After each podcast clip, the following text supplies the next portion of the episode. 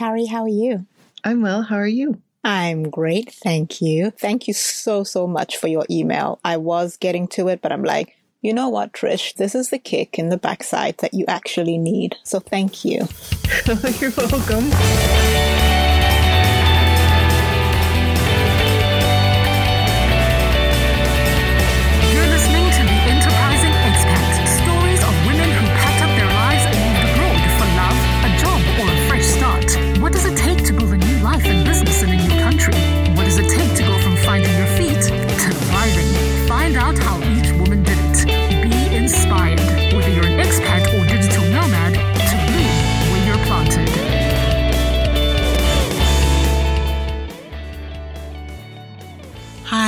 Just a quick note to let you know I spoke to Carrie last year. So when you do go to her website, you will see that her business has grown and changed. But her story is still so important because she's really open about her expat journey, how she got started, where she got stuck, how she found resources. I love that she is honest about how it was a sort of a slow burn and it wasn't overnight. And she tried quite a few different things before she found something that stuck. If you are an artist, then pass this on to another artist that you know. Introduce yourself as much as you feel comfortable doing. Hi, everyone. My name is Carrie Brummer. I am an artist, I am an art educator, I'm a dog mom. I have a husband too. I guess he counts. And uh, I live currently in Ottawa, Canada, but I was actually born in the States, but I haven't lived there for almost 13 years now. Yeah, I think I'm my life is very driven by my love of art, and that's part of why my art is also now kind of my major focus professionally as well. I love the dog mom. I always forget that, but yes, I'm a dog mom too. They are so important. So are husbands, but yes. yes. dogs need love too. Yes, they do. Okay. Does the word expat have negative connotations to you? Such a good question. It never did initially when I first became an expat, so to speak. I never thought of it as being a bad thing. I was like, I'm an adventurer and I get to connect with people from different places of the world and be exposed to new ideas and opportunities and just open my mind to new experiences and new value systems as well. So for me, it was all about kind of that new openness and opportunity for new connection. But then while I was living as an expat, I realized that there are some stigmas sometimes attached to that label. And it was, you know, I think that's something we all navigate, right? Is well, then how do we decide we want to deal with that label? Do we want to use the term or can we kind of make it our own? Yes. And I choose to make it my own. I don't know what another word is to describe the way that I live my life except for expat. So like what other word can I use? You talked about navigating different value systems. What value system have you had to step into and navigate that was the most alien to your own innate one? So, I mean, I'm in Canada now and I'm American, and, and there is actually quite a lot of overlap in our cultures. They are not the same, though a lot of people assume they're the same. They're not, but there is a lot of overlap. So, I've spent nine years in the Middle East prior to my time in Canada, and it was in United Arab Emirates and Oman. And I think the shift that was, it wasn't necessarily like something I had to battle, but it was uncomfortable trying it on, so to speak, or, or adjusting, was understanding how certain behaviors or actions could be so offensive to a different group of people when they might be something very natural to you or to your culture. So this is kind of a laughable one, but so I learned how to drive in New York and just outside of New York City. And using certain gestures is actually just part of the driving experience around there at times. And it is so offensive in the Middle East to use that same gesture that there was a story in the news when I was there that someone had actually been run over by a driver who was so mad that they, as a pedestrian, they had used that gesture. They got so mad they actually just drove into them and killed them. And the way it was phrased in the news was almost not that it was justified, but like, of course they were mad. And that is something that's really hard to explain to people who haven't lived in a place that has different sets of rules. I actually have no problem having control with those kinds of gestures, but it's that idea of body language and the way we naturally interact. You know, like when you are with your spouse, if you've lived in a country where you can, you know, give them a quick kiss or even make out in public, you know, like it's very different living somewhere where that's not okay. And, you know, my partner and I met in Dubai where PDA is not acceptable or it's not, you know, you have to be very careful. And so, you know, when we went on one of our first trips together to Europe, we were in Italy and we were like snuggling up together and kissing. And then a waiter came in. We were in this really, really nice restaurant and they had kind of given us our own little corner. And when the waiter came in, we both immediately like sat apart like we were in elementary school and in trouble, like, oh no. And you just saw his face like, really, guys, you need to relax, you know? But, you know, that again, we were not used to, uh, you know, since we've met, you know, we'd been living in places where public displays of affection are frowned upon. Yeah, absolutely. And it kind of just gets into your psyche. So, do you still have any sort of mannerisms or thoughts that are now part of you from some of the places that you've lived? You're like, okay, actually, that works. Yeah, I'd say I probably dress a little more conservatively than I used to in general. I don't feel as comfortable wearing more revealing clothes anymore. Also, my language has changed a lot. I spent a lot of time around people who are British English speakers. So I've noticed some of the words that I use, my cadence has changed. I've come back home and friends have been like, you speak differently now. I guess I do. You know, they hear words like queuing up for something and they're like, who are you? yes, the queue thing sometimes drives me mad in some countries. Sometimes I just look at it and it's so chaotic and I'm like, no, actually, I was in front of you. That is my place. These are the rules tell me a little bit how you got to Dubai and what you were doing there. Prior to my move was teaching at a charter school in Massachusetts on Cape Cod and they had a specific kind of curriculum. That was actually my first teaching post. I was teaching high school art right out of university. And I was very fortunate that they had an international curriculum called International Baccalaureate. And so my first teaching gig included training for IB art. Because of this curriculum, obviously, a lot of the teachers that I'd worked with had already had the experience of living overseas and traveling the world teaching. And that was a big new kind of, oh my goodness, this is a possibility. I could live like this.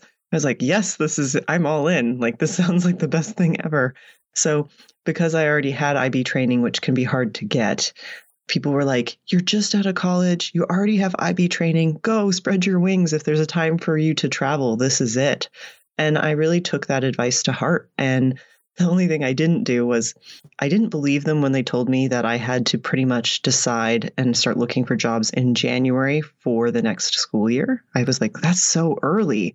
I have to say no to the job that I'm currently in that soon and not even know if I have another job. That there was a lot of anxiety around that. So I avoided and avoided things until I pretty much signed up for the last job fair that you could find for teaching internationally and through Search Associates. And so I showed up, and because it's the last fair, often most of the most coveted positions were taken, so to speak. And of course, especially when this was 2006, I think, you know, it was a time period where I'd say the media was also very unhappily portraying the whole region of the Middle East. So less people were willing to take those jobs. So predominantly jobs in the Middle East were the only ones available at this juncture. So I was looking around like, well, I don't know. Uh, there was a job in Egypt and there was a job in Dubai. And at that time, Dubai was just starting to show up in the news.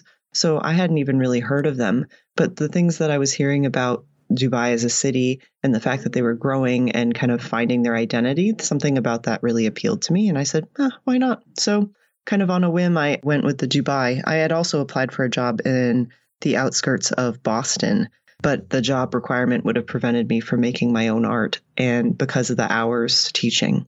So that ultimately was also part of the decision. So I said, okay, I'll go to Dubai. So I packed my bags and uh, went to Dubai to teach actually elementary art for a year, knowing that I'd likely be able to transfer to the high school art department shortly thereafter, which is exactly what happened. Perfect. Obviously, art isn't just what you do, it's actually a part of you. It's so hard to describe, but yes, it's something that's always been a part of my life. My mom is a maker. She went to school for art. She's modeled for me the idea that art can be something you just enjoy. You don't have to do something with it. You know, people are okay with having watching Netflix and just enjoying Game of Thrones, but for some reason if you make art, you have to have to produce or sell or or show or all these other things. And she really gave me permission to think about it in a different way, which has only really sunk in recently to be honest. But I always knew that I wanted to make. It's always been something I've done. And I knew that teaching would give me some of the financial security that I wanted. And then also, I could really dedicate some of the summertime to really working on my own art and kind of have that balance. When we do think about art, we think of it as and also ran. It's like there's got to be something else and then art. It can't just be art. So your mom actually sort of providing that permission and that space for you to be who you are was, was is actually quite amazing. Do you find that it's a conversation and a battle that you have to have with people to explain, yes, I teach, but my art is equally important. How do you have that conversation if you do have it?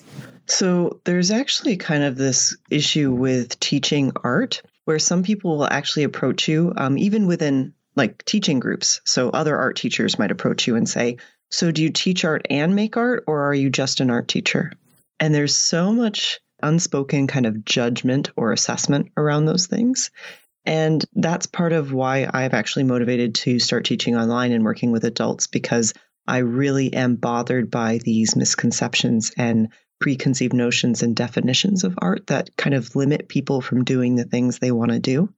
And so I've always known that showing my art is something I want to do. That's part of my personal definition of artistic success for Carrie. And so that is something I've worked towards. But I also knew I wanted financial stability. I couldn't be a freelancer. Um, at the time in the States, there were such things as pre existing conditions. So I had to have health insurance to make sure I was covered and I wasn't going to risk anything like that for my own health. So having a job was actually a huge must have for me. And I just loved having the access to students and the opportunity to help them shift their mindset. Sometimes maybe the, their parents, maybe not so much, but actually working with some of those parents and hearing some of the stories that they have around their own experience as students or exploring art is actually kind of what's led me to some of the work I do now. Yes, you said defining artistic success for yourself is also really important. Is that something you coach people to do and you always try to instill in your students, or is that sort of a personal stance? That is something I preach as well. I really, really want people to understand that they need to dissect or kind of sift through what messaging they're digesting from others that's creating their definition of art and what's actually what they want to do. Because there are some people who feel like they have to show or sell to justify buying art supplies. It's not actually about their desire to do those things, but that's the only way they feel like they can be allowed in their family to spend the money on it. And I'm like, well, does your partner golf? Because golf's really expensive. And I'm pretty sure they don't have to coach, teach, or be a professional golfer to be able to spend their money on golf. But yet we have this there is kind of this really worldwide cultural devaluing of the arts as even just a hobby. And it's really upsetting to me because we actually made art before we invented the written language. There is nothing more innately human than our desire to to play with materials and use them as a means of communication. And there's so much research now that shows that this is such a wonderful way to deal with trauma in our lives, to deal with stress and cope with everyday just life. And yet we don't give ourselves permission to do that. And I've specifically noticed this with women more so because we're, we're typically labeled as the primary caregivers in our families. So we're caring for our parents, we're caring for our children. We have all these other responsibilities for possible household things. And so those always seem to be more of a priority or more important in our head, like we should have to do those first. And so then if we choose art in front of those things, it's almost like we're denigrating our family or our friends, not that we're actually elevating and and owning the importance of art in our lives. And so it's really important to dig into that kind of thinking and definition of art so that we understand why we think what we do and help ourselves really then set goals for ourselves if we have any around our art that are aligned with our actual spirit and kind of connection to art and source. Wow. I'm about to go light a fire under the three artistic people that I know. Yay! because yes, go do it. yeah, because I know that they love doing it, but it's like, oh, well, I've got to do this. So I'm the one who cannot draw, and that's okay. but it's just like lighting that fire under them. I'm like, yeah. Yeah. So my art teacher hat does want to come on right here and say that everyone can actually learn to draw realistically. So a lot of people when they say they can't draw or they can't do art, it's because they think they can't draw realistically, but it is like learning to ride a bike. If you've never been taught how to do it, how could you possibly be expected to the first time? And none of our curriculums, very few worldwide, actually teach drawing as in draftsmanship. One area where I've found that to be true was when I was teaching in Dubai, I had quite an international student body. And a lot of my students from South Korea had very, very strong drawing skills. And it's because it's part of their curriculum for all students. That's very cool. Yes. Because it can kind of give you a confidence and knock if everybody's looking at this potted plant and drawing it. And then what you've drawn looks like, I don't know, a misshapen elephant or something. when you actually about to leave the US? Was there any nervousness? Was there that sense of, what am I doing? I don't know anybody there. Or was it like, yes, let's go. This is going to be awesome. Oh, there was all of the above. I was so nervous. I felt, in some ways, because I didn't have the choices that I imagined I'd have for teaching posts, I felt kind of cornered. And I was like, well, I'm not even sure. Are any of these jobs right for me? Like, is this what I really want to do? And especially because going to Dubai meant initially teaching elementary art, which I hadn't done before. I was like, oh my goodness, what am I getting myself into here? You know, is this going to work out? And then on top of it, I'm like, well, where am I going to live? They said I don't need a car. I mean, they provided housing for us, which made a, you know, that's a huge relief to know that you're going to come to an apartment. But like, what do I pack? How do I dress? What what's expected of me there? How much money should I bring? Like, just all these worries. And of course, my family.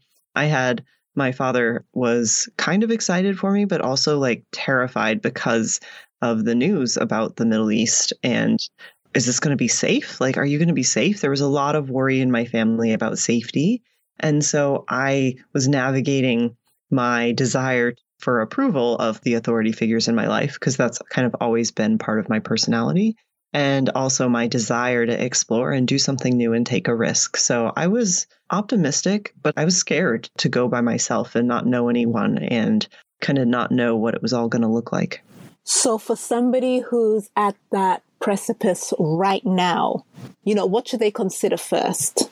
For me, it's the best decision I've ever made. I feel more attuned with who I am going away from my home country helped me better actually understand what it even means to be American. I didn't really understand what that meant before or what would be qualities of being American.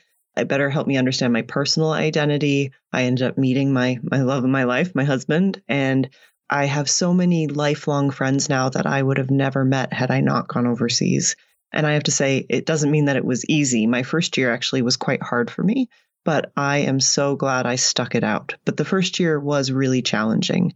And it wasn't until kind of the second year that I felt a little more settled and I kind of really found my group of friends and kind of got into a groove. But if you're willing to be uncomfortable for a little bit and understand that there's so much reward in all the travel you get to do and all the things you get to see and explore, it's worth the leap. But, you know, change is always uncomfortable. And that's something we typically like to avoid as humans. So it's really important to understand that being an expat is an exercise in being uncomfortable a lot. Also, that's part that we never really talk about because I also feel in every place that I've been, it takes me a year to find my feet. So, what were some of your personal coping mechanisms for doing that? What was that process like for you? I am a very self reflective person and I lean introvert. When I'm in a group of people, they would never guess I'm introverted because I love to talk to people and chat them up and I can get very, very chatty. But I like having alone time. So a lot of the expat teachers that I worked with, every single vacation, even if we had a three day weekend, they'd be traveling somewhere. And I didn't do that. I'd stay home and kind of every other one travel. And I'd stay home in the in betweens and have a staycation where I'd go to the beach in Dubai. I'd kind of let myself sit in a cafe in the city and just kind of be like, this is home now. And I'd actually make time to make my art. For me, that's always been a coping mechanism. If I'm upset, if I'm if I'm struggling with something, making art has always been a way for me to slow down and kind of, I don't know, feel some self care and self love. And the other thing for me has always been being near water. I've always somehow managed to live near a body of water of some kind. And so going to even just sit at the beach, even if the weather's not great, has always been something that grounds me. Mm.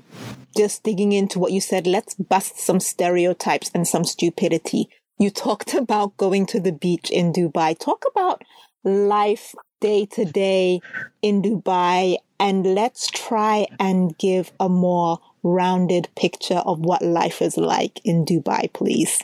Uh, great question. So, yes, I could wear a bikini at the beach without a problem.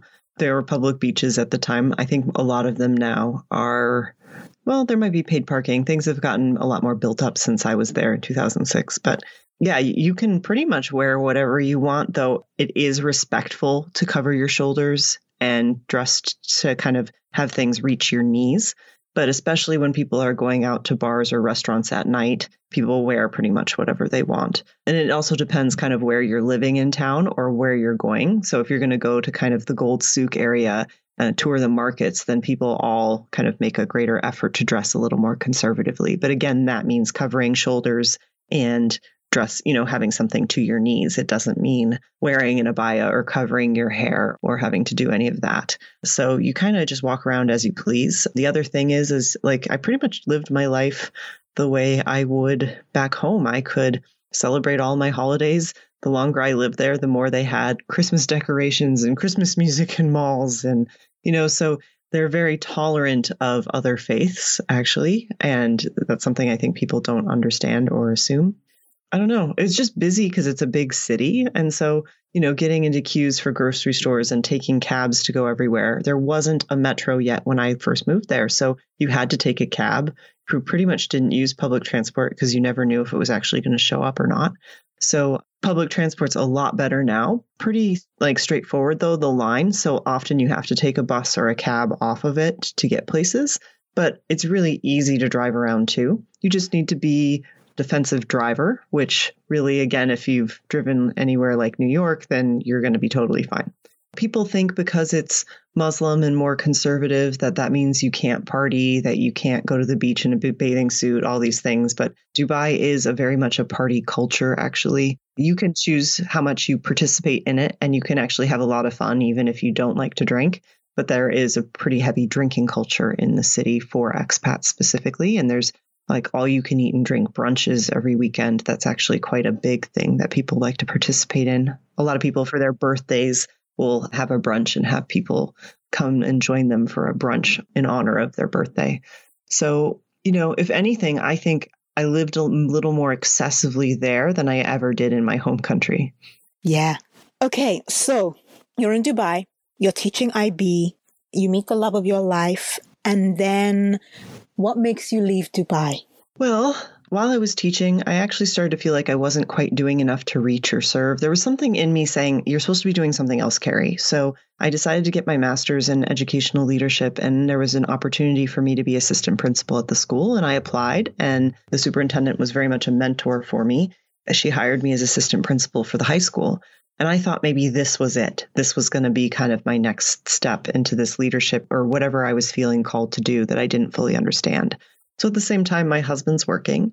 And, you know, the year, that year's going pretty well. It's super challenging in that job role. I loved the people I worked with, but there was, there were a lot of disciplinary issues that year and to face and navigate. And it was so stressful.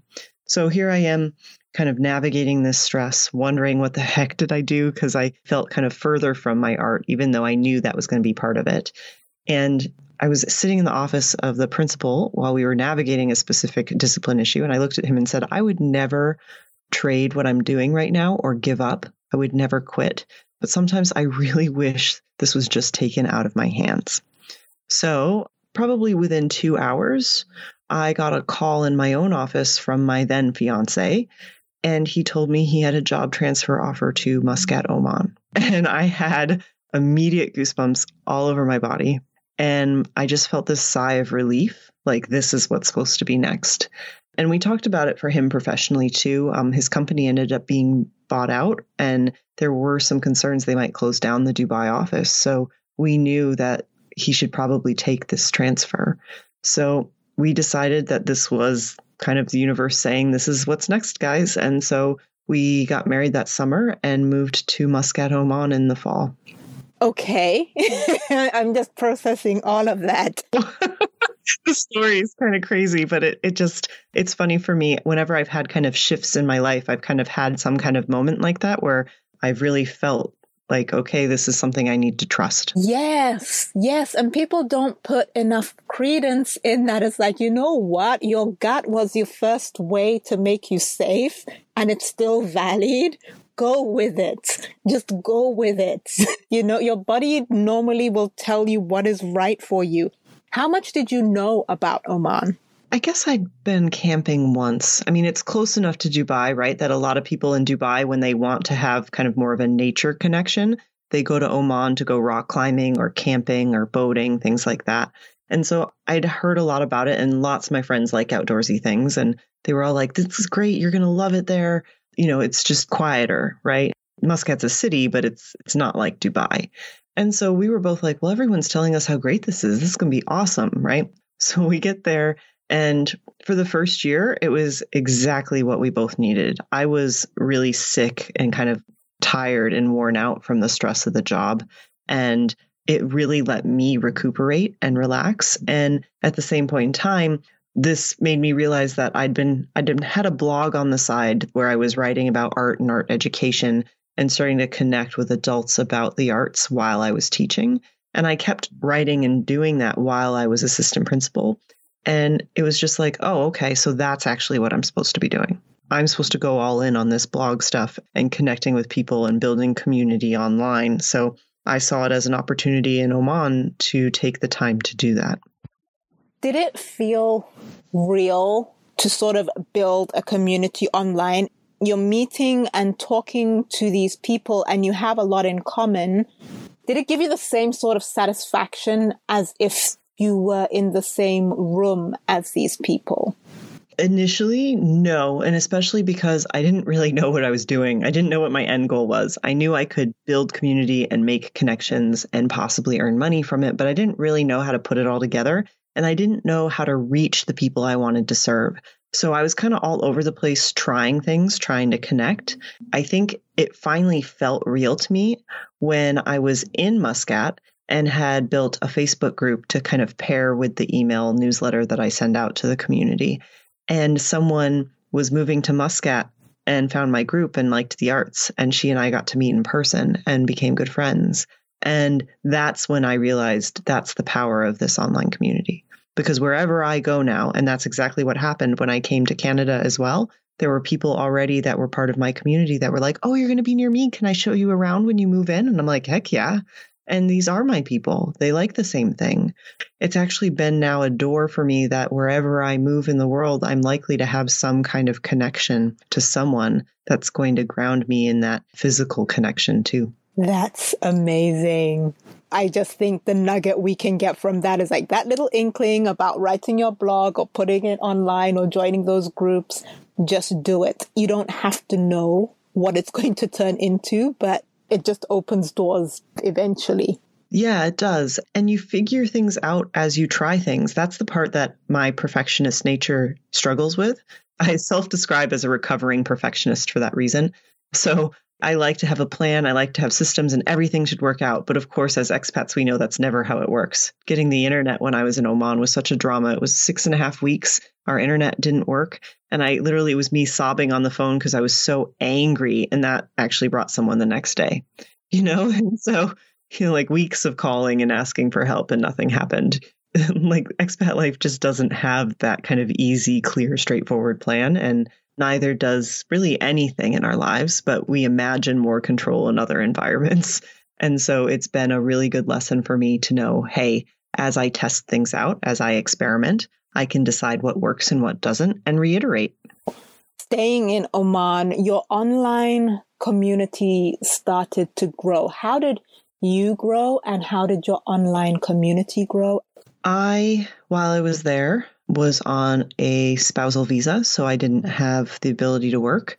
So while I was doing the community stuff online, it really was just kind of free blog stuff and connecting. And then I took a course called B School actually just before I left for Oman when we were waiting for my visa to come in and he was already working in Muscat. And it really helped me understand the foundations of building a business because I didn't really know anything about entrepreneurship.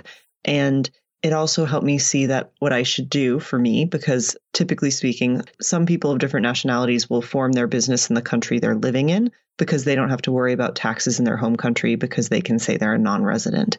But Americans, we always have to file taxes. And, and if you have a business in a different country, you're going to have more kind of tax issues. So I formed my business in the States while I was living in Oman. And I formed it in the state that we were most likely to move to should we ever move there. And so basically, it's incorporated in the state of Texas. And so the business operates out of Texas, so to speak. But, you know, then I could be wherever. And, you know, obviously, this is a bit gray uh, but that's how I was navigating what felt right to me. And so I focused on teaching and serving online and at the time, I, I was still trying to figure out what to sell to people. So I was offering a lot of free workshops, so free online webinars or workshops where I just did demonstrations of different art materials, because that's part of what you do when you teach high school art. You teach printmaking and how to paint, how to draw, you know, all the different basic sculpting. You do all these things. So I could teach all those lessons to adults and just give them that opportunity to explore and play with material with me and that's how I started connecting with people and having conversations and getting to know people better. And once I started doing that, I could start to understand some of their interests and some of the problems they faced as creatives. So I could start to build course content that might actually serve them and that they'd want to invest in. And then how long did that process take you? And what were the thought processes from going to I want to help people online and give free webinars to actually, I could be charging for this.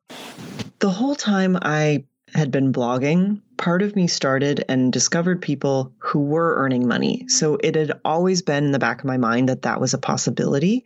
So all of this going on was me being like, well, could I sell these? Could I sell my workshops? Could I sell a longer program after the workshop? and I just I gobbled up everything, every podcast, every ebook, every everyone that was writing anything about this stuff. I still can be pretty voracious in my thirst for this kind of information. And so I just took it all in and I did build my first course while I was there. And I basically had beta testers. And I actually, what I learned from it was I give too much information and overwhelm my students at times. And it's better to break it down into smaller bits so that they get better results. And then you can keep giving them more later. And, you know, that's some of the adjustment from teaching in a classroom and teaching online. And, and actually now I think I'd be a better classroom teacher as well because of some of these lessons I've learned. So it is, it's kind of this give and take. I knew I was working towards online courses because I knew I wasn't sure about selling my art at the time and I still was looking for my voice. I'd been exhibiting in group shows and things, but I hadn't really found the thing I wanted to talk about in my work. And I was exploring and trying to play with that on the side as well. And that's part of what I share with my community because I want them to see that I'm I'm walking the talk. And I think that's more powerful for my students than me just giving them the advice.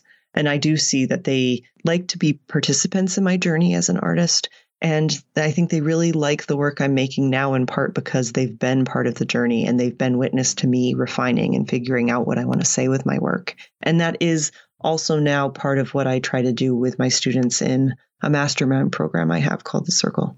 Okay, so we've been sort of dancing around this a little bit. Tell me about your business and what it is that you actually do and who you serve. Okay, so my community and business is called Artist Strong and I help artists build their skill and develop their unique artist voice. Those are my two main focuses. And I have educational programs. So I'm actually just launching a program called Self Taught to Self Confident, and it's about foundational drawing skills that help them then make any art that they want to make. So there's some lesson content too about once you learn these drawing foundations, how could I connect it to the painting that I do? That's kind of a build your skill section. And then I have a mastermind program called The Circle, where it's a six month mentorship and community space where it's artists who are saying, I want to find my voice and I want to make sure I show up for my art regularly. So I'm part of this community. And some of them are even a little step further and they're like, okay, I'm ready to build that portfolio and put together a website or possibly start selling my or showing my work. And they're at the beginning stage of that. So I've been working with those. I'm currently like wrapping up my circle program. They finish end of June. I run it usually from January to June or July. That is the hope that the more people make time for it, the more art we see, the more people are producing, that we will get back to just appreciating art for what it is? I hope so, yes. I read that in Bali, they have no word in their language for art or artist because it's so part of their culture to be a maker. And I kind of like that as my baseline. Can we get there again? Can we get to a place where people feel permission and justified to make just for the joy of it and just because it's part of the human experience? I consciously work on building skill because a lot of people who do say, I can't draw or I'm not good at art, or they start with mixed media art, like an abstract kind of style, and then they start to worry, well, am I only doing that because I can't draw realistically? And I don't think that should be the reason we choose a medium. I want people to be empowered as an abstract artist saying, I can draw realistically, but you know what? I know this is my jam. And that's what's important to me is I want to provide people ways to feel empowered in their choices as an artist and creative. So I'm looking for the areas where they feel or they have some kind of limiting belief that's kind of holding them back. And I want to give them all those tools so that those limiting beliefs can't be excuses anymore for whatever they're hoping to do with that creative expression. That's perfect. What was the emotional process from going from trailing spouse to business owner? How did you navigate that? Such a good question. Honestly, I felt very insecure that I was giving up my financial independence in some ways.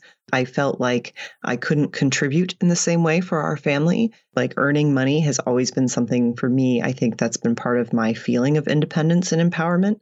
So even though it was right for me to leave that job, it was scary to leave the job and know that that meant, you know, I had to I had to put trust in my partner and have some faith that he was okay with it too. And of course, we talked about it and he said it was fine. You know, like this was a choice we had to make. We had to move for his job. Well, then that meant I couldn't work. And I'd have to start building some relationships at schools potentially to see if we could make it happen, right? If I was going to go back to teaching. And so we were like, this is an opportunity for you to give this blog stuff a try too. So my coping was overworking. So because I was home all the time and kind of on my own, I felt like I had to use every minute for work to try to prove to myself, I guess, because I didn't really tell him.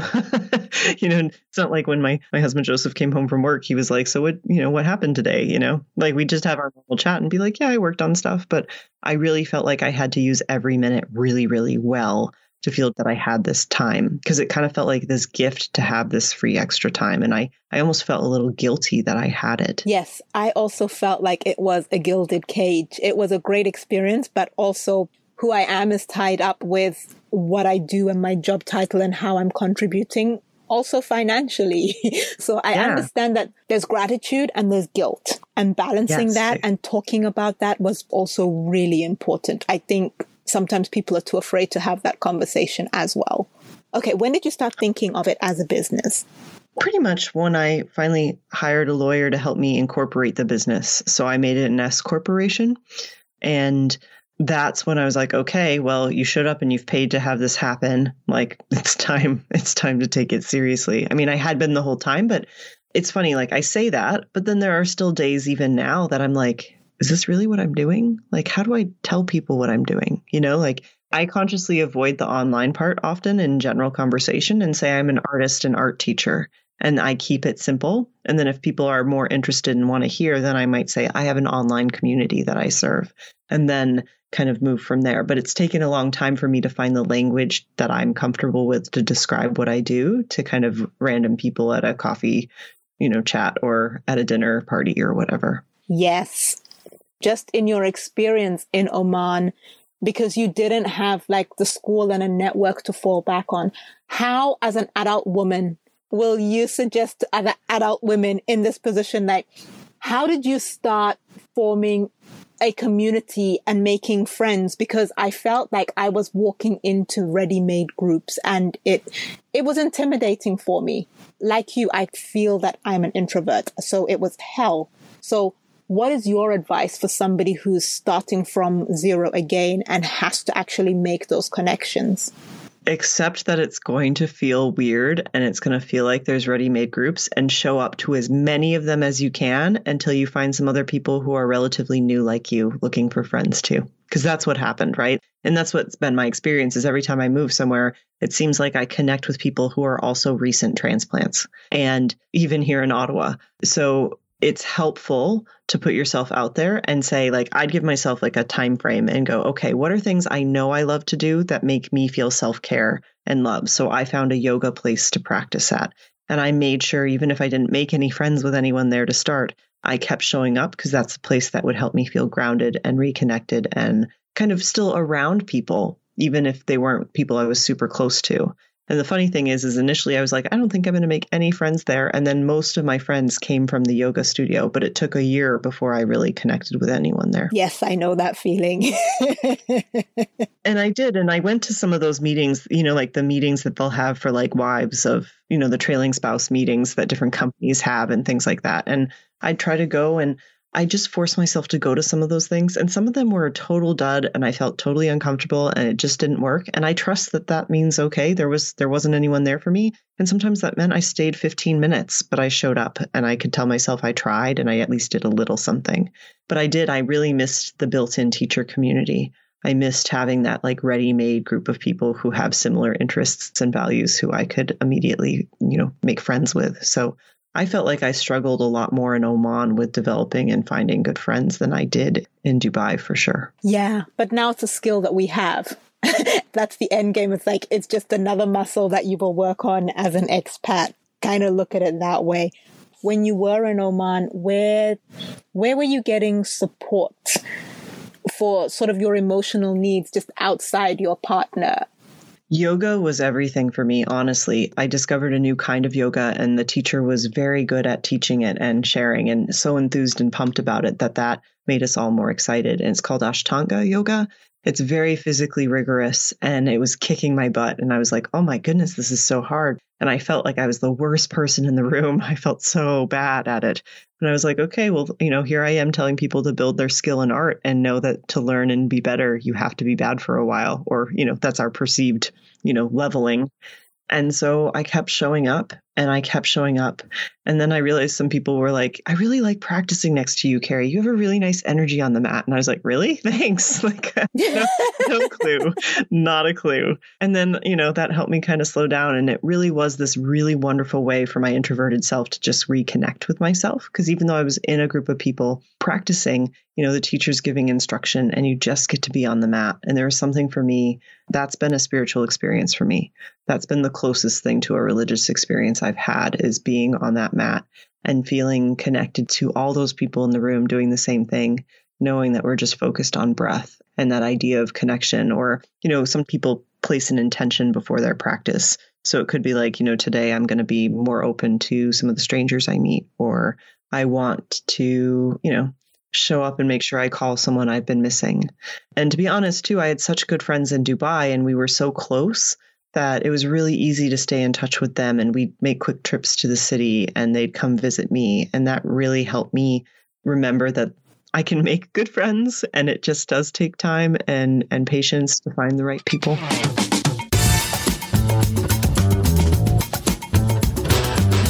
Quick fire. What is your one pet peeve? Or three? I hate when people eat with their mouth open. I hate the sound it literally makes me want to vomit. It feels like there's like hands on a chalkboard. It is the most repulsive thing to me. I hate it so much. I wasn't expecting that one. I love it. Okay. that is really one of my biggest pet peeves. Mine is burping. The other thing that kind of bugged me in Dubai was the queuing. Like people would bump into me all the time in queue. And I'm like, get out of my space. I'd be bumped so many times and run into with grocery carts because people were trying to move a little two inches closer to get ahead or something, and that that annoyed me. Wow, yes, we didn't touch on that like personal space, but maybe another time. okay, so what is the TV show that you feel really guilty about loving, about watching? I don't know. I, I'm trying to run through them all right now. Like some I have no shame about. I love watching Outlander and I have no shame around that one. I guess actually recently, I actually really like sci-fi fantasy and kind of comic stuff. I've always that's always been an interest of mine since I was high school age, maybe even middle school. And I just started watching on Prime The Tick. It's just so silly and it, it makes fun of comic stuff and it's just so dumb in some ways. And I just love it. It makes me giggle and it's kind of carefree, even though there's some violence. And it's, I mean, obviously, comic themes often always have something dark and bad happening, but it's just done in this silly, absurd way. And the character of the tick is just so naively optimistic. I just love that. And uh, yeah, I'd have to say that's probably the one I feel like a little bit sheepish admitting that I watch and love so much.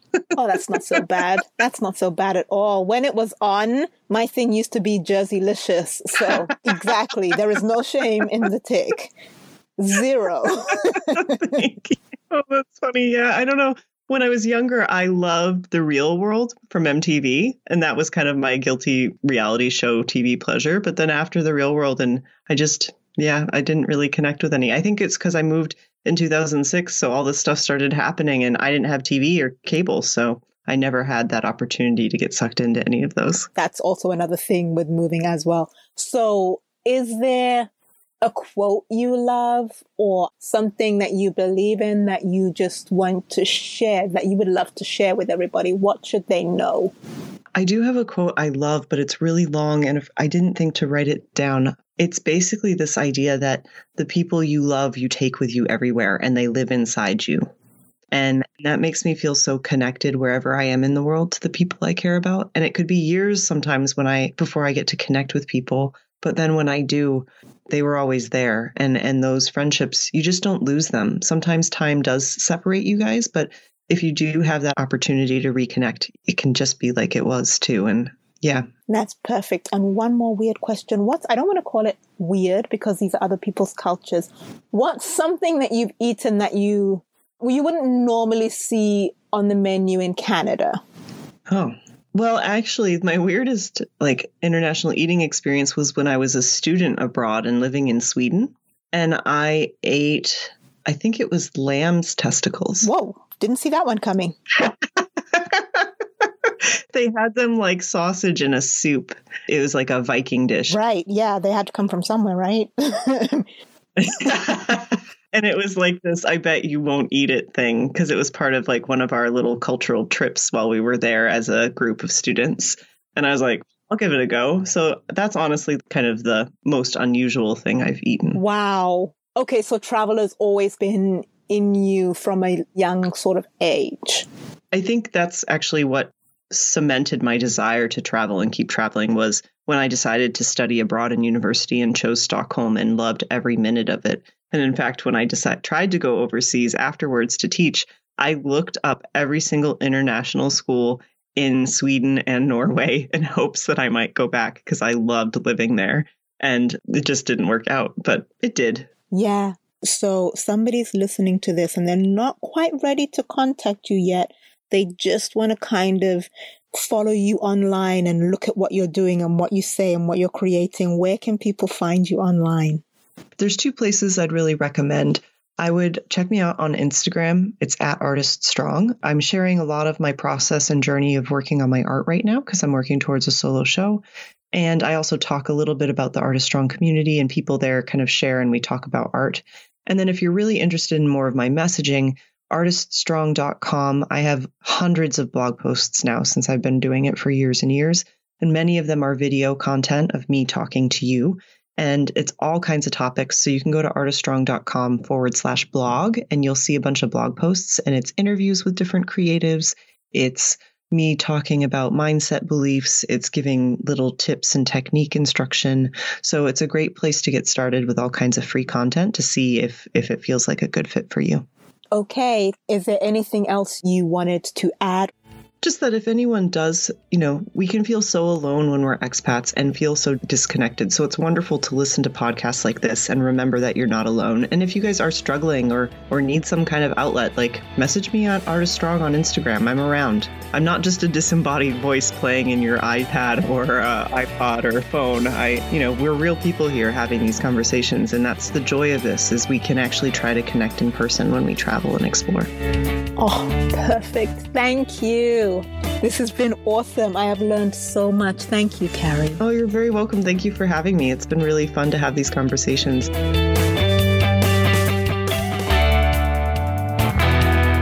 Hi, I know everybody hates this bit, so I'm going to be quick.